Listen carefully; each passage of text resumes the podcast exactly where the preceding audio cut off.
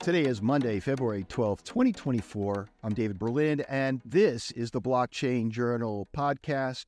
And today we will be speaking with Garrett Minks, who is the founder of RAIR Technologies. But first, I just want to let our audience know that with our videos, we include quite a few QR codes.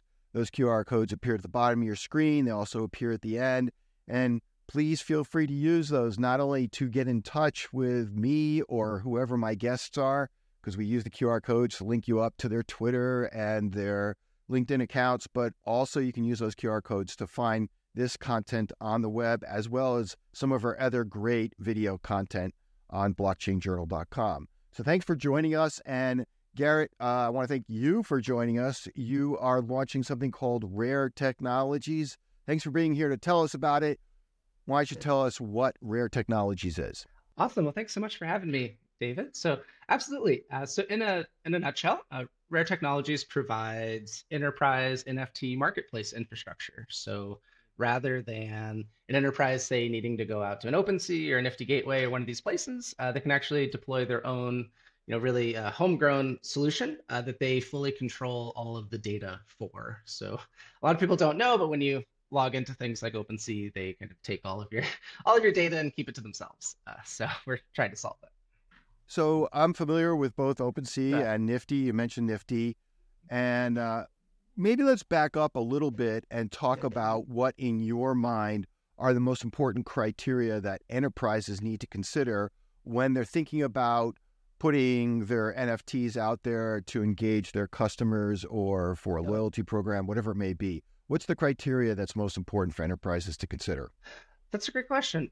First, really just to understand, you know, the new medium that that they're using, which is an open mm-hmm. public blockchain. Um, so when they understand that, then you can start working backwards to what are all of the permissions that you would need to configure to interact in a public medium and then really how do you want to manage and control your data what do you want to show publicly and then what are things that maybe you wouldn't necessarily want to show publicly we, we've taken a close look at nifty gateway particularly because they are the uh, nft infrastructure of choice that was selected by uh, the Starbucks Odyssey program. And uh, yeah. when we went through uh, the whole program, experienced it, we noticed a bunch of things that would appeal to enterprises. That's kind of what I'm getting to in terms of the criteria. So, a good example of that would be Starbucks is able to white label the entire ex- user experience. So, it looks like it's their NFT marketplace versus and Nifty Gateways marketplace.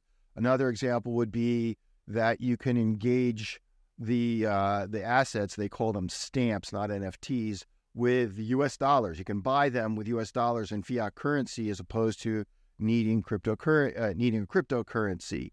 Uh, the login is is rather seamless. It's a little clunky, but uh, it starts with having a user ID on the Starbucks rewards program. So these are the criteria I'm thinking of, and so I'm just kind of curious in your mind like what are some of the things that would be most important to an enterprise when they're making their choices? Because as you pointed out OpenSea is a little more of an open market. You're just kind of like loading your assets up there but they're in control of everything. They're in control of well you know what what different uh, cryptocurrencies can be used to purchase the NFTs they're in control of the look and feel they're they're in control of a lot of things you, generally speaking you have to engage with a separate wallet right? Like you you you have to um, like your MetaMask or something like that on OpenSea, whereas on Nifty Gateway they essentially set up a custodial wallet that uh, shelters the end user. Many of those end users being Starbucks consumers who don't know a whole lot about cryptocurrency or wallets or anything of that. They kind of try to hide the the complexities of that. So, what have you done in order to make it easier for enterprises and ultimately their customers or whoever it is in that they're trying to address in their audience. Absolutely. So Nifty, of course, offers a quite quite amazing product, and they've they've been around in, in the space for, for mm-hmm. quite a while. I would say our differentiation really comes from how how close our, our nose really is to the to the Web three grindstones. So mm-hmm. um, you know when you're really looking at how to deploy these systems, there is a lot of really fast moving technology uh, mm-hmm. under, under, undercurrents in the space, and a few things to mention there's a thing called smart accounts, which is a very new uh, technology. It's really only been approved in the last nine months or so. Uh, we've really jumped all over that technology stack that actually allows you to, like like you said, make it easy for users.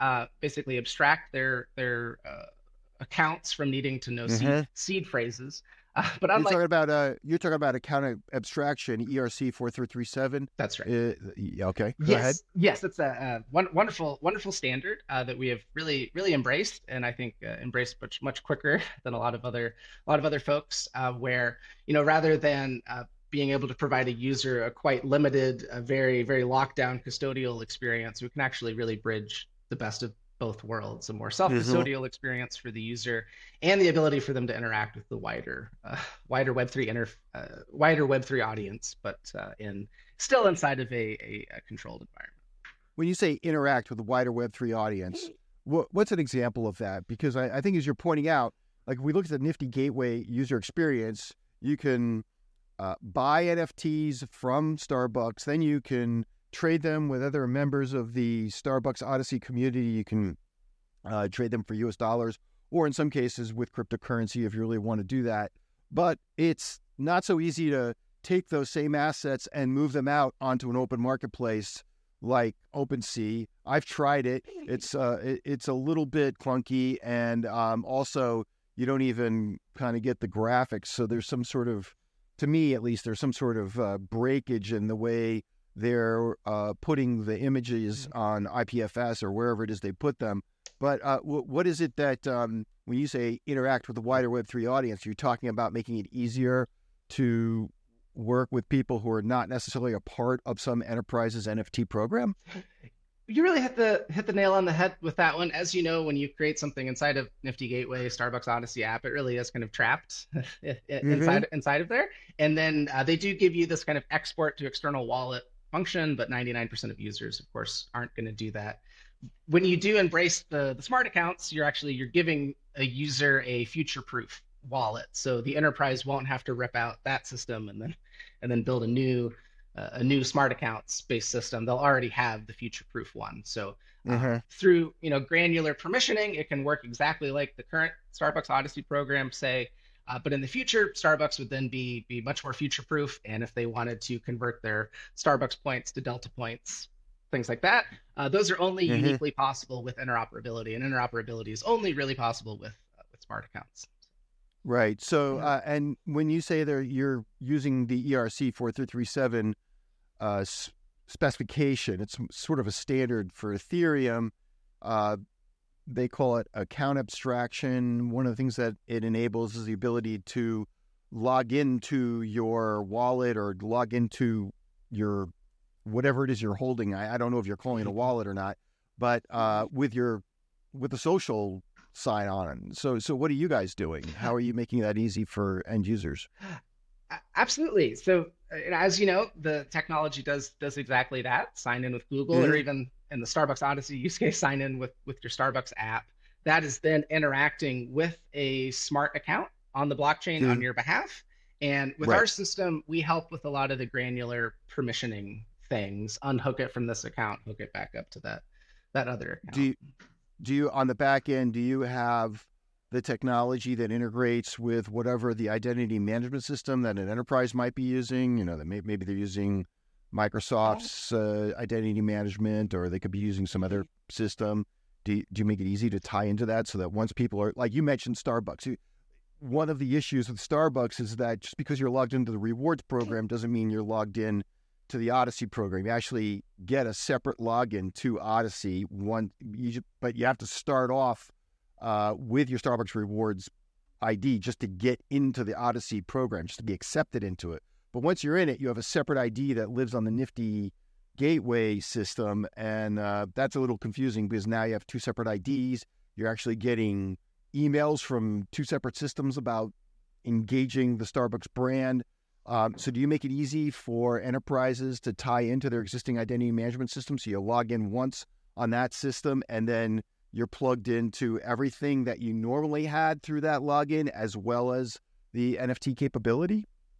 Right. So you get at a great point about the the nuance and, and white labeling. So of course you can slap your own logo on something and, mm-hmm. and, call, and call it a white label solution, but we're actually deploying the smart accounts on the behalf of the enterprise. So it's their okay. full it's their full stack. So there is no dual solution. They're actually deploying their own smart accounts natively. They're just using our APIs to kind of help them do so. I see.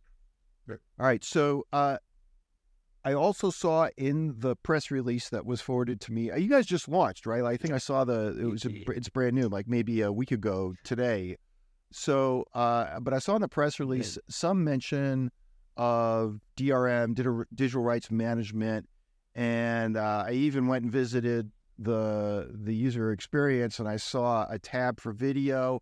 So, tell us a little bit about what you're doing there, because you don't oh. normally hear about DRM or see a video tab on a marketplace. Let's talk about those two features. Yeah, absolutely. Thank you for asking, because that is our core original technology that, that we launched with. So we've been in research and development building this thing for almost almost four years now. So even prior to the whole whole big uh, NFT hype cycle. And the thing that originally got me excited about NFTs was that I was like, wow, you could use serial numbers on a blockchain to then unlock you know unlock things and rather than having a centralized kind of corruptible database to do so you could use you could use the blockchain uh, so that was all of our original uh, technology stack that we built was all of this drm specific infrastructure and then we realized later on that you can't just provide the drm you also need to provide the nft creation solutions and then we realized oh well you need to be able to trade and execute those the same nft serial numbers um, so but going all the way back to the the sort of genesis of our of our company, uh, and that's kind of what we have our patent around and such. Is we have an entire fully closed-in DMCA compliant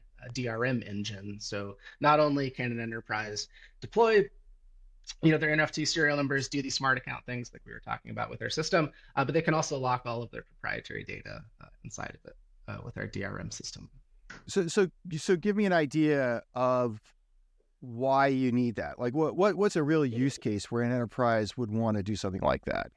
Uh, that's a great question. So, of course, we, we started in the more media media type um, type mm-hmm. use case, but I'd much rather give a, a, more interesting example, a thing that we're working on. Uh, okay. Right, right now, a, a medical use case actually. Uh, so this is uh, instructions for use uh, for doctors to learn how to do surgeries and things. Um, so we're actually using our video player for for that uh, right now. So mm-hmm. we we end to end encrypt uh, the content, and then we make sure that only the doctor with the right credential can then click uh, and access the uh, the video, and then we track on the blockchain exactly what wallet accessed it for how long. Um, so you know, okay, really... so so so the doctor has a wallet. That's their credential, their user credential.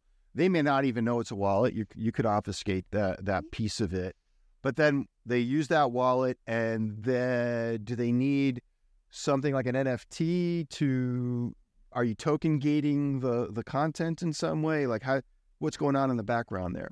That's exactly what we're doing. So we are placing an on-chain identifier that says this wallet needs this token to watch this piece of content. Uh, okay. Yep. And as you know, with smart accounts, the doctor would never even really necessarily need to know that's the way the system is right. working, but uh, that's how it is working behind the scenes. And so is the token an NFT that unlocks it, or is it some other kind of token? Absolutely, it is just a regular standard ERC 721. Um, interoperable NFT. That's what we use to check uh, the, the credential. Okay, so if you're an enterprise and you have some sort of content that you want to make sure is only available to the people who uh, are authorized to have that access, the it sounds like the workflow is First, you set them up with a wallet, and they don't even know they're getting this. They're just sort of like logging into the system using, as you point out, the abstract uh, account abstraction capabilities of 4337. They're in the system. Uh, they do have a wallet, and at the point that they are granted access to some digital asset, could be a video, maybe it could be some other kind of content, you issue them an NFT, and in the background, everything knows, okay, this person with uh, this NFT has the rights to view this particular video, but all of that's on chain, and so that's the way you kind of give them access to the uh, to the underlying gated content. That's exactly how it works. Yeah. Mm-hmm. Okay. All right. I'm just trying to read between the lines because sometimes you know, like you know, we have to explain this to our enterprise users and, and audience members because uh, generally speaking, they don't have a really strong understanding in many cases of, of how blockchain works. Um, and, you know, one question they would have is why do I need blockchain to do this? Why can't I just do this with some other digital rights management system, something proprietary that lives behind the scenes? People log into my network. You have a user ID and a password, and because of that, we know which assets they have access to. We give them. I mean, you see that all the time. You see that on uh, today's, uh, you know, big media networks, Netflix or Hulu or anything like that. You know, you don't get access to the content unless you have an ID in the system and and you're a subscriber and all that. So, what is the big deal about blockchain here? That's the proverbial why why Web three why why blockchain question I think that inevitably comes up. And, you know, of course, there's the philosophical open transparent database that, that, that we can all trust, but but it, but at a more at a more kind of brass tacks uh, inter- enterprise level, it's much more secure. So you know we know exactly what wallet is watching what content when. It's kind of like why you don't want to buy drugs with Bitcoin. it's that similar, uh, some similar mindset. Um, so I would say it's the most secure DRM system that's that's really ever been um, ever been created uh, because we have a public record of um, you know of, of all of the the access uh, for all time. And then and then it's at that point like i said in the in the very beginning of our conversation what parts of that data are private uh, and, and, stored on a secure cloud and not not issued publicly like all of your analytics behind who's doing what? Uh, and then what does an enterprise choose to publish publicly to then interoperate with other other enterprises potentially okay. sell that data I saw a video tab. Uh, I'm assuming this, I, I, said earlier, but maybe I was wrong, that this would work with other digital assets. For example, you know, I think of a media company. Blockchain Journal is a media company, and we deliver all sorts of assets to our end users. And uh, we are looking at how we are going to integrate blockchain into the back end of Blockchain Journal. And I'm thinking, well, you know, I could use a technology like this to grant access to members of Blockchain Journal certain videos that other people don't get who are not members, you know, basically a gated access kind of situation? Or what about PDF files or other types of digital assets, white papers, et cetera? Uh, are you, you going to expand this to include other kinds of assets besides just video? A great question. Of course, we, we started with video as it is like 80% mm hmm of the bandwidth on the internet and seems to be what what most people most people consume um, the most sure but uh, certainly the, the core drm technology can you see this can't you see this is absolutely expandable to any other even ar vr you know whatever uh, else uh, fundamentally we're checking on the blockchain does this credential exist and if it does then, then provide access okay uh, can we get a demo Absolutely, I'd love to love to show you. That'd be great. Show you a quick right. demo. We've got some some tee it up on the uh, the the uh, screen share. Absolutely. One second. Perfect. So I will move over to one of our demo servers here where you can just see we have a whole kind of hodgepodge of, of interesting content. We basically use the server to put um, put little examples of what we're doing. And then in a production uh, use case, you would see instead of our logo, you know, be different different color scheme, different logo. Uh, things like that. But maybe today... the logo of the company. So if it's an enterprise that wants to do something like big retail company or something like a consumer product, consumer goods company, that they would be able to kind of put this in their look and feel. Absolutely, absolutely. And yeah. un- unlike some of the bigger players like Nifty Gateway, of course, we have dedicated developers that can, you know, even take it completely from our API endpoints and, and rebuild a front end from, from the ground up. Uh, but yes, th- this is the basic look and feel that that we kind of customize color schemes and and mm-hmm. uh, you know light mode, dark mode, things like that. Um, so I would love to show this uh, Hotel Transylvania uh, use case here real quick. Uh, just load, okay. this, load this guy up. So we were actually in the Sony uh, Sony Astar uh, blockchain incubator last year, which was really really exciting for us. And they were nice enough to give us these assets, of course, to use only only in a demonstration a use case. But um, you can see here that you know on the surface it looks quite a bit like a regular NFT marketplace uh, experience. Uh, behind the scenes, of course, we're creating all of these assets, minting them, doing all the metadata. Uh, as you mentioned earlier, doing doing the metadata in an open format where other marketplace aggregators like OpenSea can, can pick these things up.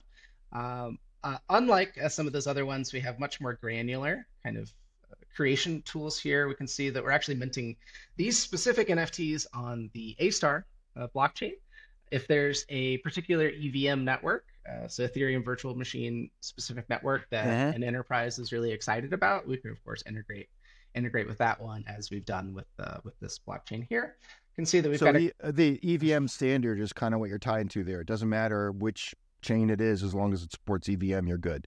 Absolutely, absolutely. It takes us just a couple days to copy paste the smart contracts, but yes, we're we're compatible with uh, with, all of them. uh, which is But what nice. about E ERC four three three seven? Like for right now, that's only on Ethereum. Uh, the the other networks, ha- there are a lot of pieces of it that are not fully uh, up and running in a very public way. Um, so there are placeholders to kind of keep the technology running. We've been experimenting with the technology. So uh, if the network doesn't support ERC four three three seven, then what? That's a great question, and actually, that's some of the more consulting side of our business. We've been helping the Star blockchain folks try to get four three three seven Mhm. up, up and running on their network. So you bring up a great point. Right now, it's really only like bu- bundler bundlers for example the bundlers are all third party services there's no like central bundler Uh, Absolutely, absolutely. So right in in practical terms, we're, we're basically on Polygon, you know, with with the Yeah. technology stack at this point because they they're the only ones that really are low cost, uh, low cost scalable that also support ERC four three three seven. Okay Yeah. so so then when you said like the example here i think you said was the Astar chain uh, would that really work in in the real world can you put can you break up things so like you've got the account abstraction and all that working on polygon but you've got the assets on a separate chain Th- that's right. So if I were to log out here and then do the social login flow and say connect my wallet with uh, Mhm. Google, it's going to dump me in and automatically put me into a Polygon, a Polygon wallet. So that's kind of the the flow right now. So uh, we have full, you know, full support of of everything MetaMask based, and then you know as as the stack develops, as you know, you know the smart accounts are really only about nine months uh, nine months Uh-huh. old. So uh, it Okay, so I'm not sure I got the answer to my question. Can you can you use Polygon to handle all the ERC four three three seven stuff, but still pick a different chain for where you keep all where, where you're minting all your NFTs and stuff? Right. It really needs to be all kind of kit and caboodle on the same on the same Same chain. same chain. Exactly. So, Exactly. so so just that comes back to this thing. Yes, you're compatible with EVM, but today anybody who wants to use your your solution is kind of married to Polygon until the other chains support 4337. yes, that that that that's Okay. a good that's a good way to put it. Everybody's kind of racing to to get to get the support. I saw an interesting graphic from Alchemy that Polygon is like 92% user share of all of the all of the smart accounts that have been created so far. But there are certainly experiments going on with Optimism. Some Well, of the well, that wouldn't come as a surprise since a lot of the networks don't support 4337 yet. Absolutely, absolutely. Yeah, Yep. So okay. which sort of gives their gives their network quite an advantage at the moment. Okay.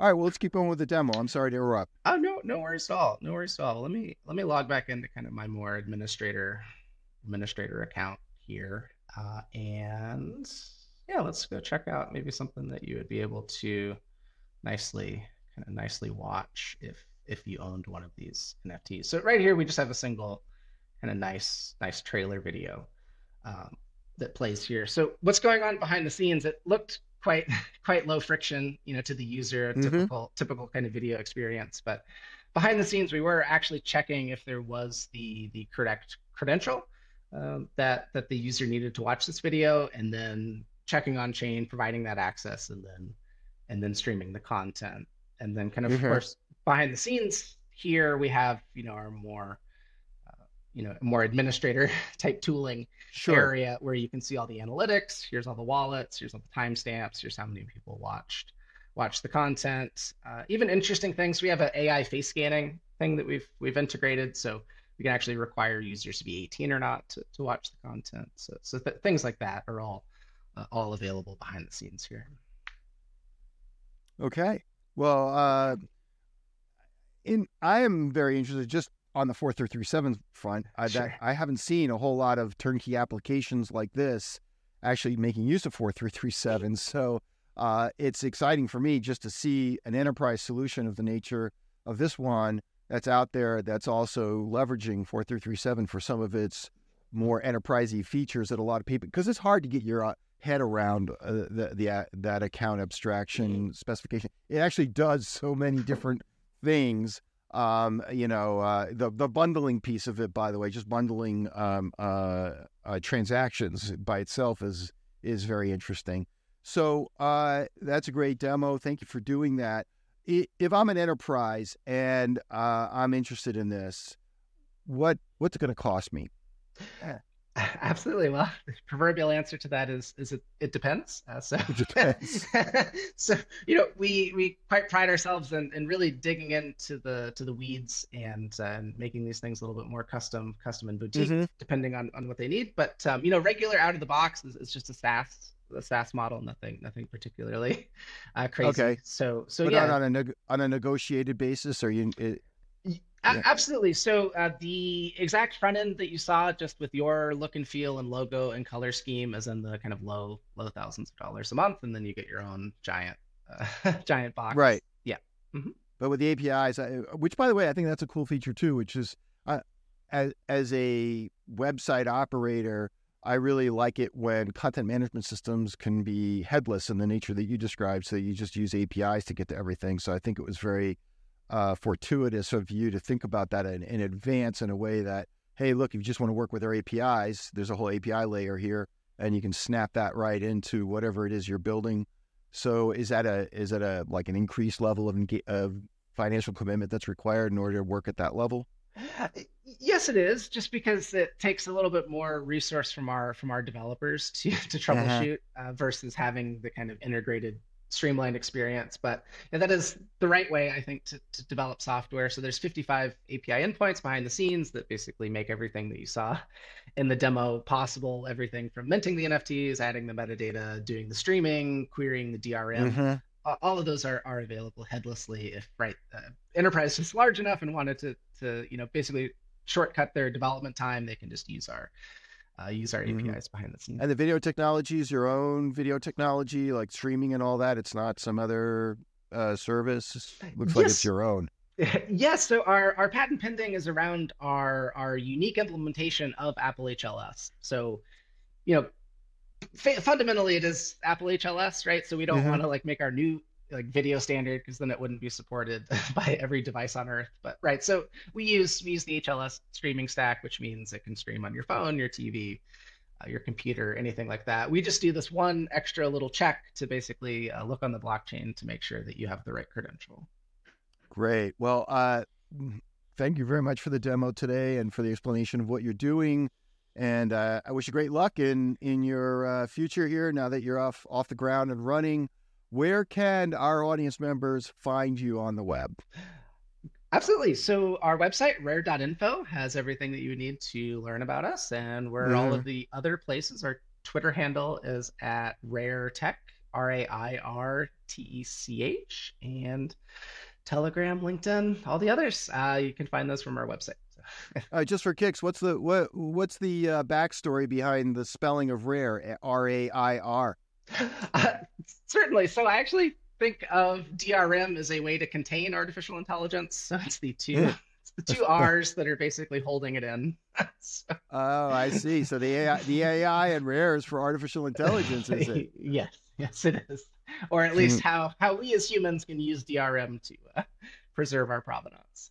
All right. Well, uh, Garrett Minks, the founder of RAIR Technologies, provider of enterprise grade oh, NFT marketplaces and as uh, and other DRM technologies, some some other stuff going on there. Thank you very much for joining us today on the Blockchain Journal podcast.